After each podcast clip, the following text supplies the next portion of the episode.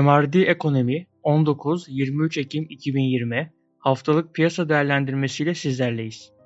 Asya'da piyasalar bu hafta karışık seyretti. Pazartesi Çin'in gayri safi yurt içi hasılası açıklandı. Buna göre Çin'in gayri safi yurt içi hasılası 3. çeyrekte geçen yılın aynı dönemine göre %4.9 büyüdü. Bu veri beklentilerin biraz altına gelmiş olmasına rağmen ikinci çeyrekte görülen %3.2'lik toparlanmanın üzerinde olması ekonomistler tarafından olumlu karşılandı. Verilerin ardından hisse senetlerinde geri çekilme yaşandı. Şangay Bileşik Endeksi Asya'dan negatif ayrışarak bu haftayı düşüşe geçirdi. Endeks Endeks haftalık bazda %1.75 düşüş yaşadı. Hong Kong'un Hang Seng Endeksi hafta içerisinde dengeli bir görünüm sağladı. Gün sonunda kayıp yazmayan endeks yatırımcısına bu hafta %2'den fazla getiri sağladı. Japonya'da endeks karışık seyretti ve haftayı %0.45 primle kapattı. Avrupa'da etkisini iyice arttıran Covid-19 salgını ülkelerde kısıtlamaları arttırıyor. Fransa'da toplam vaka sayısının 1 milyonu geçtiği bilgisi paylaşıldı. İspanya'nın ardından vaka sayısında 1 milyonu geçen ikinci Avrupa ülkesi Fransa oldu. Başta Almanya olmak üzere Avrupa ülkeleri ikinci bir kapanmayı bir başka deyişle devre kesiciye girmeyi ekonomilerini kaldırmayacağını düşünüyor. Bu bağlamda borsalar her ne kadar cuma günü iyimser bir fiyatlama içinde olsa da Euro bölgesinde çarşamba günü sert satışlar görüldü. Almanya'da DAX endeksinde haftalık %2 civarında düşüş vardı. İngiltere FTSE 100 endeksi haftalık %1 kaybettirirken Fransa %0.53'lük düşüş ile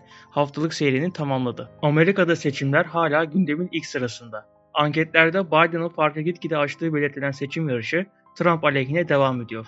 Seçim sonrasında farkın az olması halinde oy sonuçlarının tartışmalara sebep olma ihtimali seçim sonrası piyasaları bekleyen büyük bir tehlike. Bu ihtimal henüz fiyatlanmasa da çokça dillendirilmekte. Piyasaların temennisi kaosa sebep olmayacak bir seçim sonucu yönünde. Pazartesi günü ABD borsaları satışla açıldı. Haftanın ilk işlem günü yaşanan düşüşü telafi edemeyen endeksler karışık seyrederek endeks bazında bu hafta yatırımcısına para kazandırmadı. Nasdaq %1.06 haftalık düşüş yaşadı. Onu takip eden Dow Jones %0.94 düşüş yaşadı. S&P 500 endeksi ise haftalık %0.53 düşüşle haftayı kapattı. Türkiye'de hisse senedi piyasaları haftaya iyi başladı. BIST 100 endeksi 8,5 ayın en yüksek kapanışını 1211 seviyesinde gerçekleştirdi. Perşembe günü faiz kararına kadar TL varlıkları yükselen görünümdeydi yükseldi. Beklentileri karşılamayan faiz kararı banka hisselerinde sert satışlara sebep oldu ve endeks bir miktar geri çekildi. Haftalık olarak %0.18 düşüşte haftayı sonlandırdı.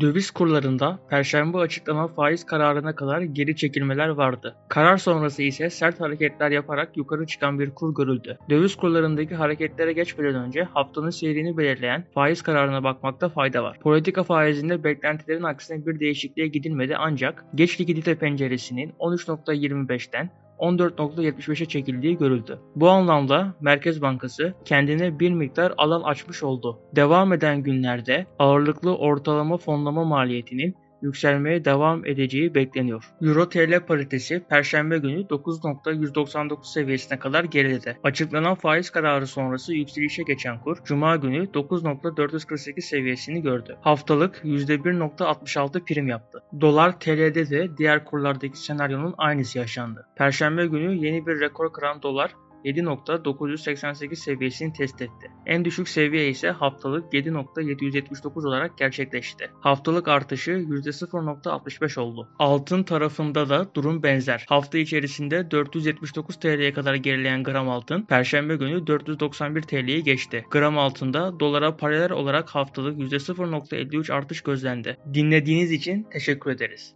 Haftaya piyasa değerlendirmesinde görüşmek üzere.